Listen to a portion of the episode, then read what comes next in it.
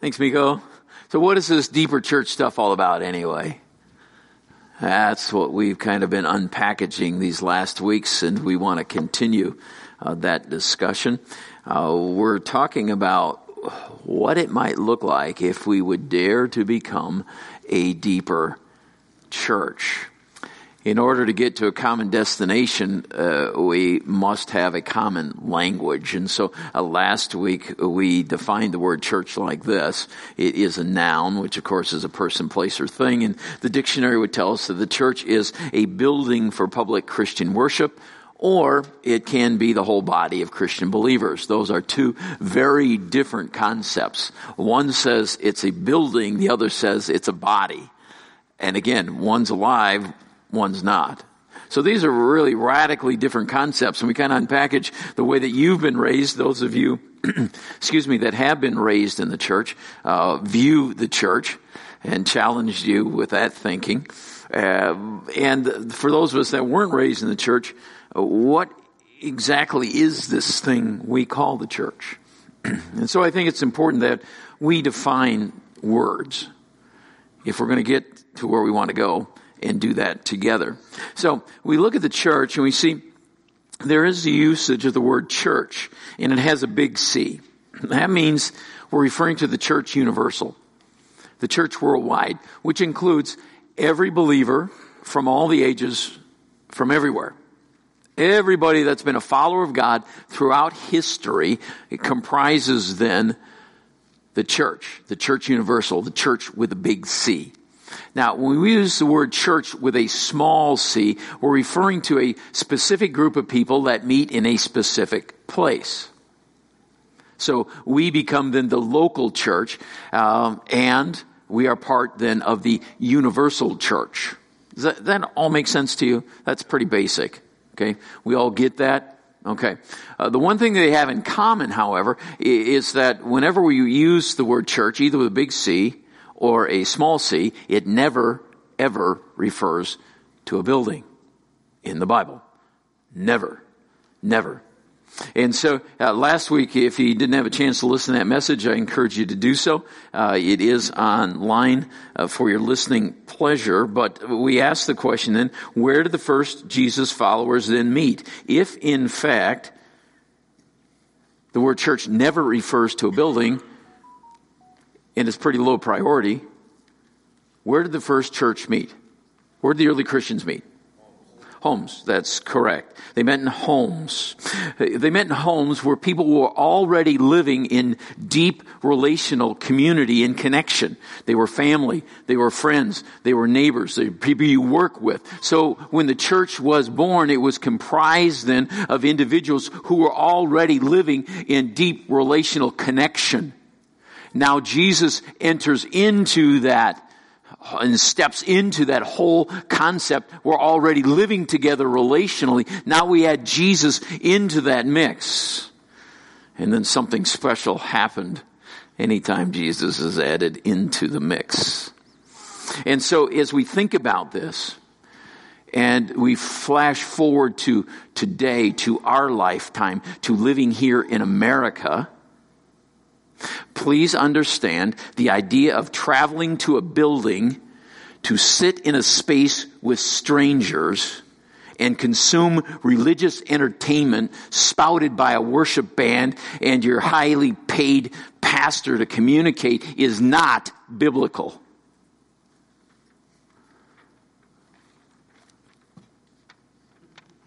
So, what are we doing here? By definition, this really isn't the church. Or is it? Nowhere in Scripture we find people traveling to a building to consume and be entertained with religious stuff or to get my tank filled for the week.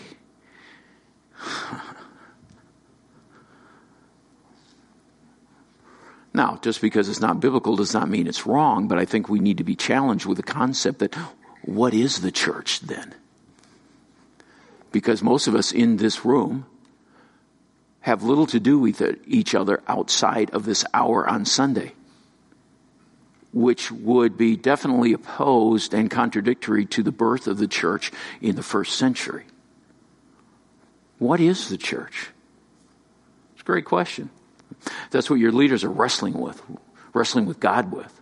Where do you want us to go, Lord? What is this whole thing supposed to look like? We live in a different day here in this country. Unlike most believers throughout the ages, and most believers living in the world today, most Jesus followers, we have the privilege of a church building. Do you understand how rare this is? Most believers in the world today have no concept of what it means to meet in a building. They are meeting under great threat of persecution, a great threat of retaliation simply for following Jesus so they can't be identified. And when you go to church, you don't go home the same way as you went to church because others are watching you. And so what do we do then? What, how do we do this thing? We've got these buildings that have become then what we consider the church today. What a privilege God has blessed us with with church buildings. It really is a gift. It really is. So we have a church building. In two weeks, where Sam mentioned, we're going to celebrate what God has done in and through this building that we call home to Southside Church for the last 20 years. This church was started in 1967. It's been pastored by very godly men who have said to every single person that has walked through this church in one way or another, our church has never been about the building. The godly men who have come before me have said that. The church is not the building, the church is the people in the building. So uh, I agree with that. I, and we all would agree with that. And yet buildings are an important, important factor. Now, your, the pastors that have gone before me have taught that it's about doing life with people together. That's the essence of the church. Doing life together with people. And so uh, we've had these church work days, and again, I'm so appreciative of the many who have uh, participated. Uh, we've been packing for months uh, here in the office and just preparing uh, for a move. And Crossroads, who is purchasing this building, has said, we really don't want anything. We want it to go to the bare walls. We don't, we want you to clear it out. And that means the people.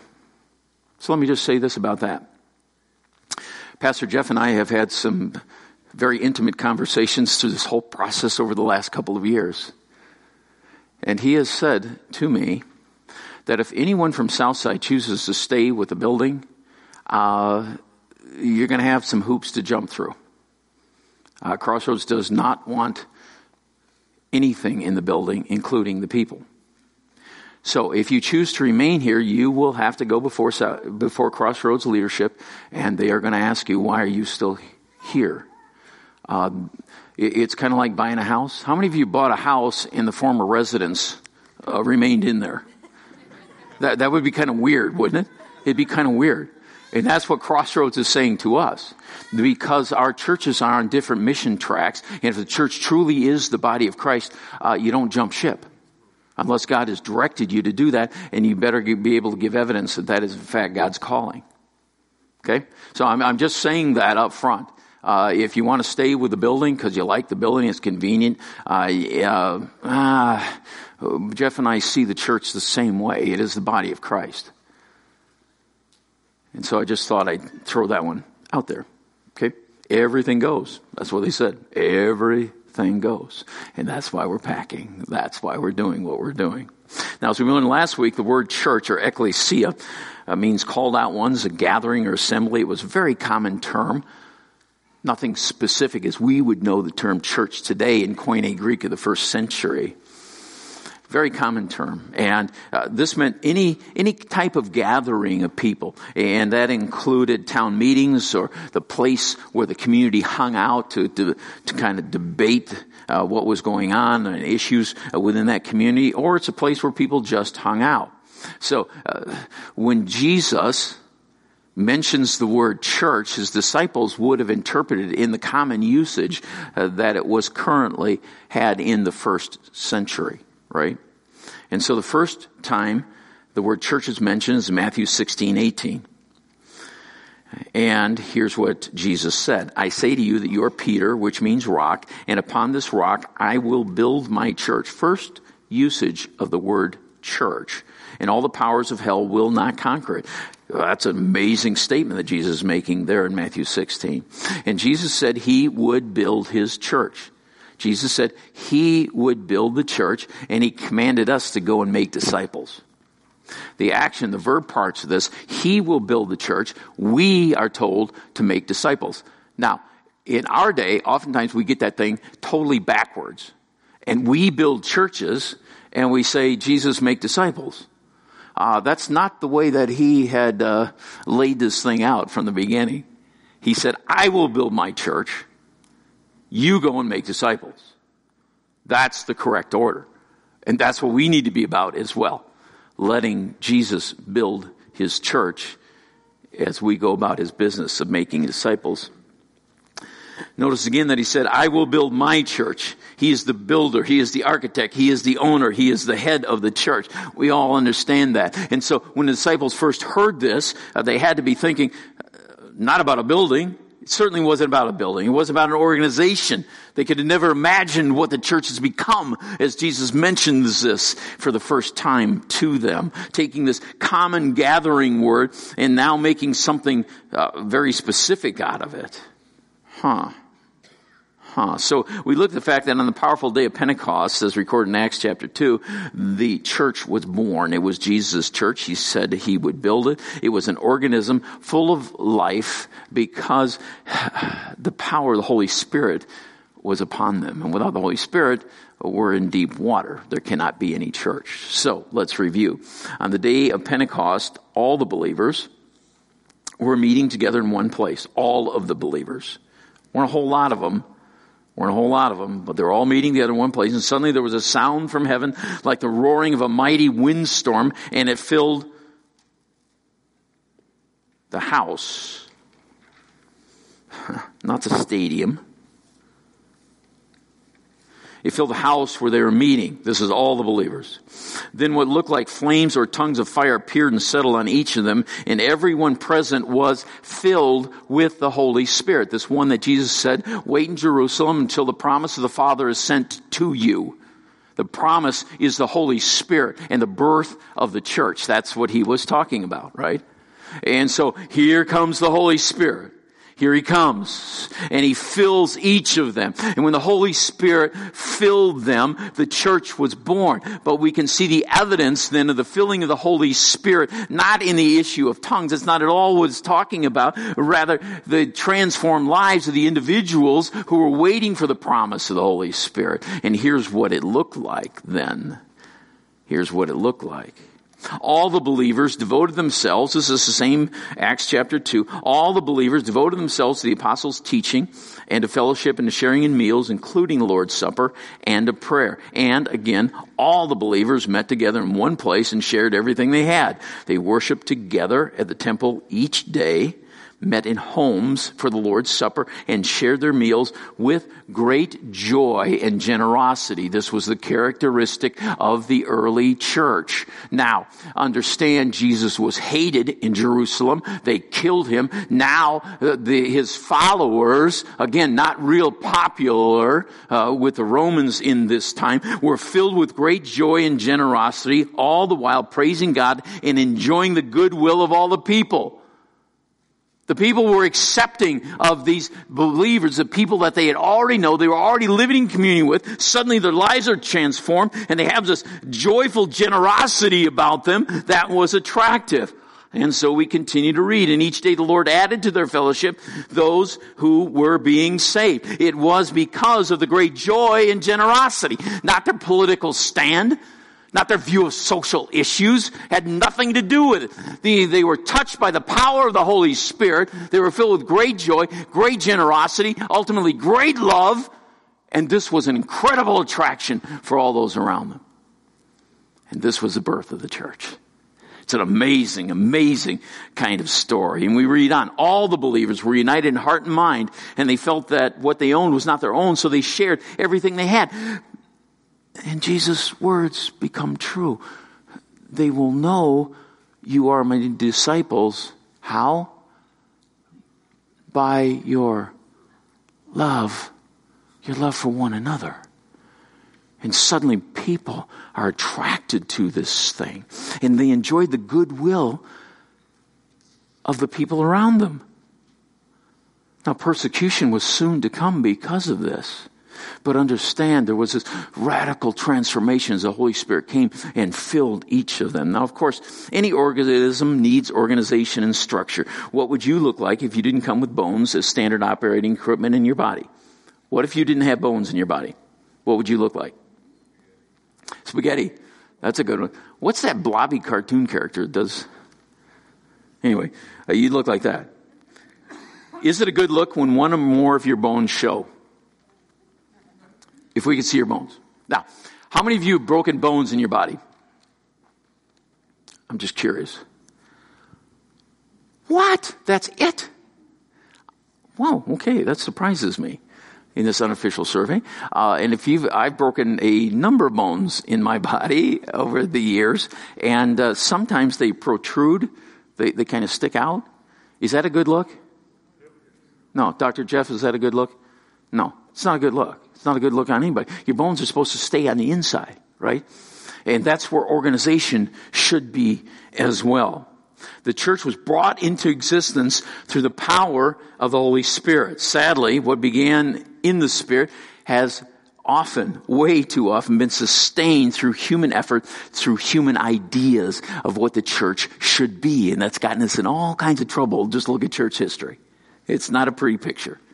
A.W. Tozer, a man I greatly respect, an alliance pastor, uh, I believe a prophet of the 20th century, perhaps the greatest prophet of the 20th century, wrote this The Holy Spirit can be taken from many churches today, and no one would even know he's gone.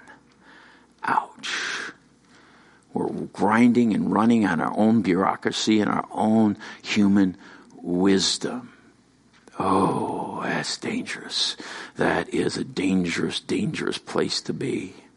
And sadly, organized religion is still too often a barrier. organized religion is still too often a barrier that needs to be overcome in order that people can get close to Jesus. That grieves me to even say that. The organization of the church becomes a barrier that needs to be overcome in order that people can encounter and grow in Jesus. What are we doing? What are we doing in every community, including the one that you live in, the one that I live in, has countless folks that have been injured by the institution and offended by the organization called the church. How many of you have been hurt by the church? Yeah, you're just going, eh, eh, eh, eh. I've been hurt by the church. I've been devastated by the church, including that casualty count are members of my own family, my own children. what are we doing? The reasons most give church members seem judgmental and or hypocritical I never felt connected. I disagreed with the church's stance on political, social issues. The list goes on and on and on. But the challenge, the challenge of becoming a deeper church is how do we position the church so that it's not propelled by organization, but that organism is the priority. Life in the Holy Spirit becomes the priority. How do we do that? What would that look like? And all too often, the organization of the church has displaced the organism of the living body of Christ. So how do we get this back into alignment? The church has been bogged down with bureaucracy, run like an organization. That's not good. That's not good. And I think it's got to show up even in the way we do business. And one of the things uh, that I was just compelled to do several years ago when I came here, as of every church I've pastored over the last 35 years, has a board room with a board room table in which men sit around making decisions in a board-like atmosphere that smacks to me of the corporate world that I left to come into the ministry. And it grieves me. It grieves me. This is His church. It's His church. It's not our church. How dare we even attempt to sit around and make decisions? Now, here, as in churches I pass, they're, they're godly men. They are seeking the wisdom of God. But even the structure that we use. So, one of the decisions that we made, get rid of the boardroom. Get rid of the boardroom table. You won't find one in this church. And by gum, by golly, you're not going to find one at 1807 here either. Because I believe that men ought to get down on their knees and ask Jesus what he wants because it's his church. It is not our church. He will build the church. That is his responsibility to build it. That's not mine. My responsibility is to make disciples of all nations. Right? And so let's be reflective of that. And the men, your leaders, get down on their knees and they ask Jesus, show us. Holy Spirit, fill us. What do you want? Where do you want us to go? What do you want us to do? What's next for us, Lord? That's the kind of church I want to be a part of. I hope you do as well. So then the question becomes how will we as a church respond to our culture? More personally, how do we respond to people who don't see the world like we do? What are we going to do as a church? We represent the church. We represent Jesus. What does a deeper church look like giving the religious extremes, even of our day, of silence or violence? It seems to be the response is either silence or violence. How are we going to engage our culture as a deeper church, a group of connected people that love each other and love God? How do we do this exactly? Well, when it comes to responding to others, here's the way the church looks sometimes. First one, circle the wagons. Circle the wagons, which is silence. It's silence. Religious groups have retreated into convents and communes and camps and caves and compounds to escape the corruption of this sinful world. Let's just detach ourselves. Let's just kind of do our own thing and let the world be the world. Yet even the true church has been silent, submissive in the face of great evil. We are to be in the world, but not of the world. We are to permeate the world as salt and light does. That is our mission, right? Not to retreat from it, but to attack it. The way that Jesus stepped into the darkness. He asks us to do the same thing but we retreat. We don't want to risk being labeled intolerant or narrow minded or whatever labels are being put on those who would dare stand up. Many churches are a little more than holy huddles, hoping that we could just hang on until Jesus comes. Oh, help us. Help us if we could just hang on just a little bit longer. Jesus is coming, right?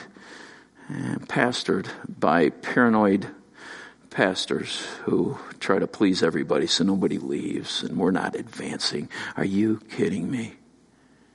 I don't know if you have looked at church stats recently, but the Christianity is rapidly, rapidly declining in this country. And it will continue to do so. While those claiming no religious affiliation, those numbers are skyrocketing, just expanding. It's just, this is an amazing kind of point we are in history. I think it's very exciting, personally. I think we are being sifted by the Holy Spirit uh, in preparation for what's to come. So anyway, the other religious extreme is also among us. Stomp them out. Stomp them out. Stomp out those sinners. Violence. If we, violence. If we can't convert them, we might as well kill them. Right? Uh, before you chuckle at that, be careful. The terrorist attacks of 9-11 have brought the teachings of Islam uh, to light in this country, and that's a good thing. One of the words that uh, we should all have heard and know is the term jihad.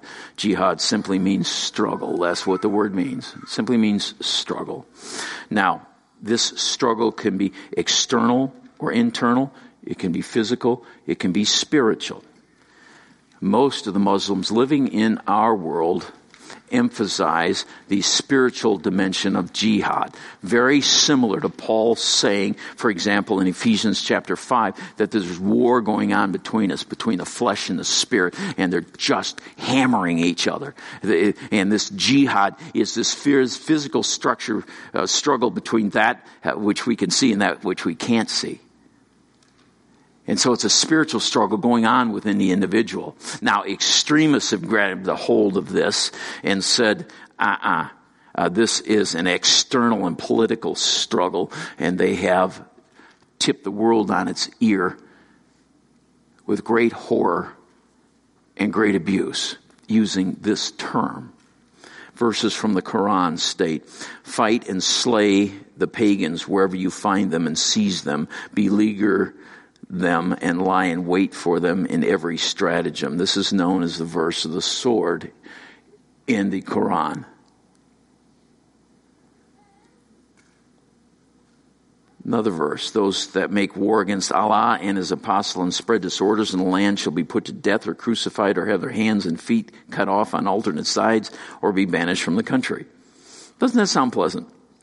Uh, let's cut off our feet and hands on alternate sides, right?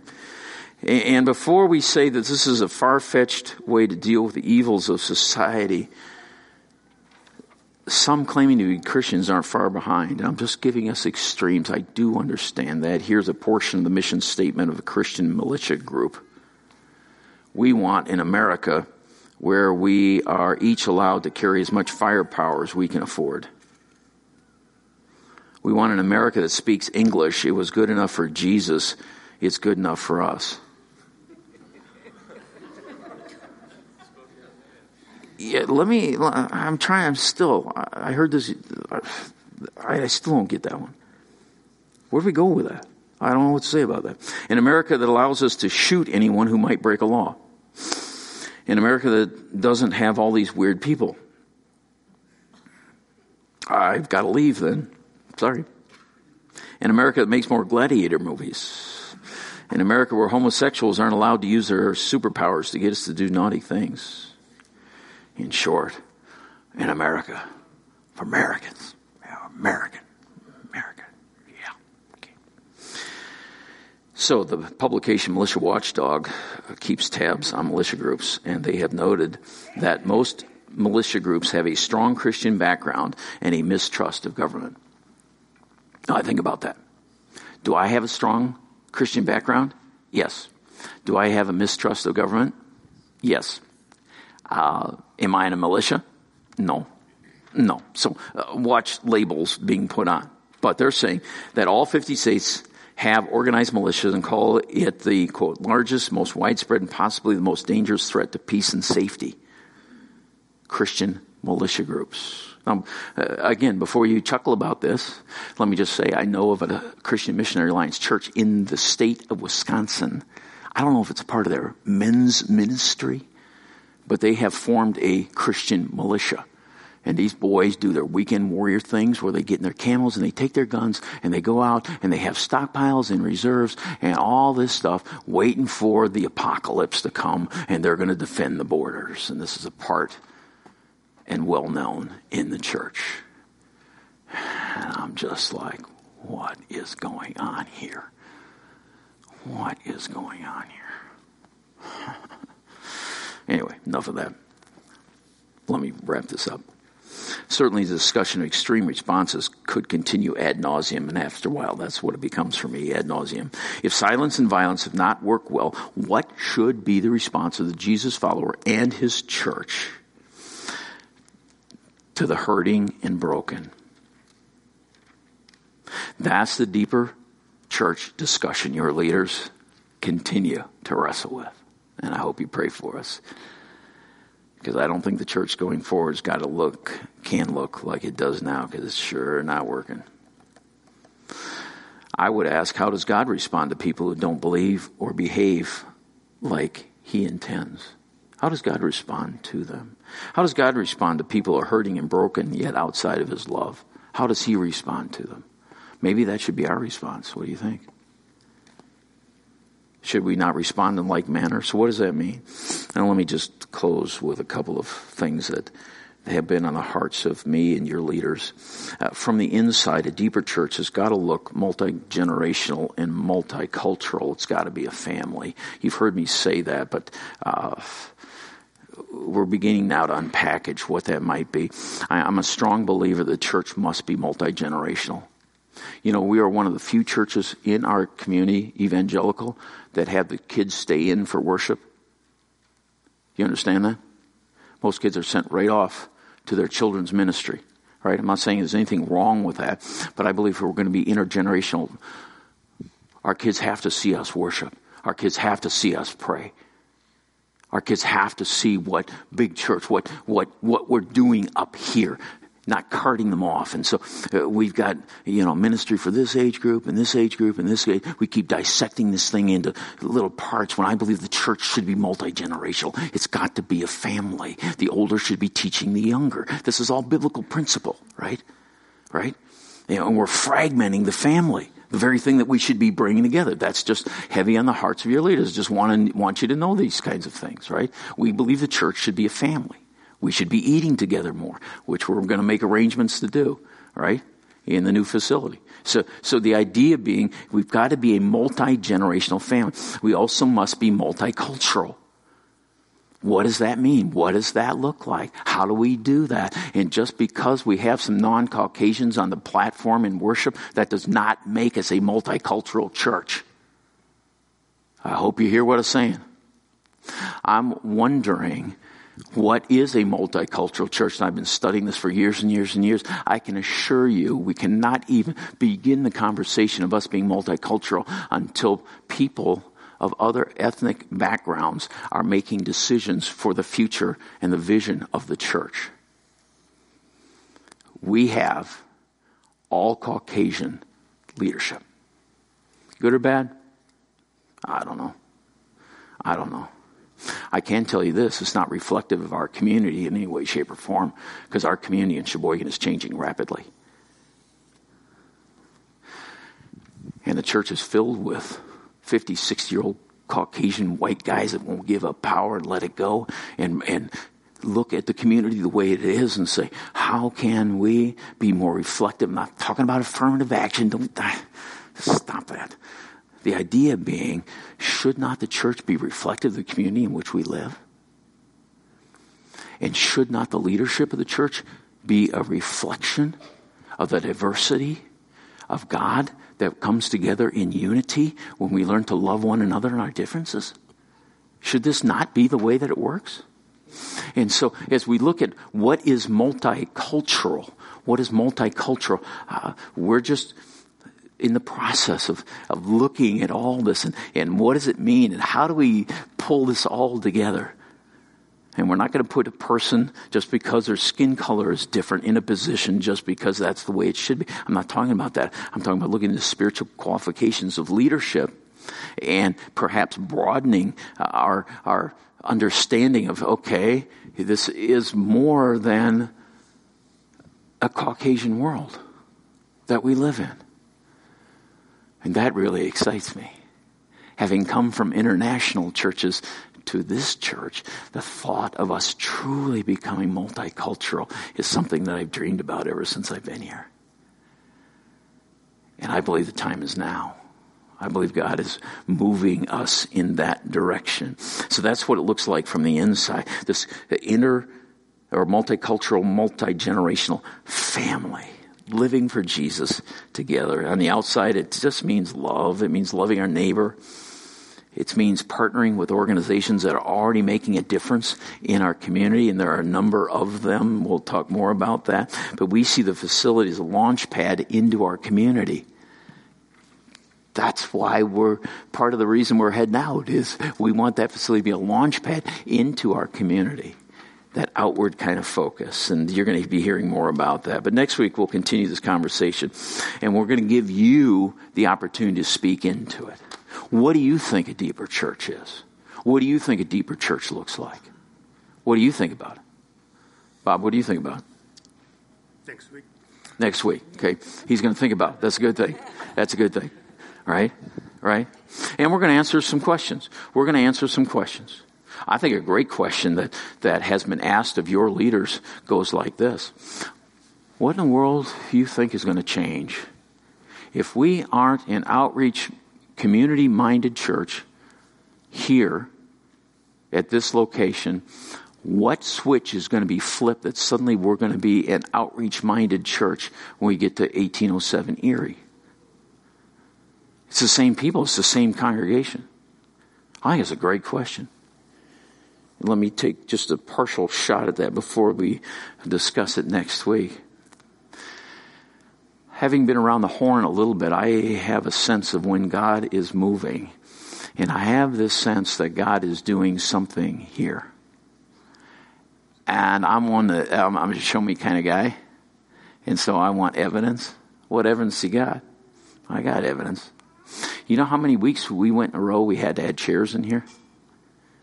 That hasn't happened in a long time. We're seeing a regular stream of visitors coming here that we haven't seen. I can't get you guys out of here after the service. I'm here like an hour after the service, and you guys are like, da, da, da, da, da, da. I'm like, go home, go home, would you? Let's go home. But that's an indicator that the Holy Spirit is working. We on the nominating committee this year, oh my goodness, the number of people that are saying yes to serving I'm looking at some of you that have been uh, sitting for a while and, and now you've been tapped on the shoulder and say, we see Jesus in you. You want to be a part of what God is doing and taking us to the next round? People say, yes, yes, I want to be a part of that. And people are stepping up and serving. It's just, wow, I've not seen it since I've been here. But that you see is an indication that the Holy Spirit is moving.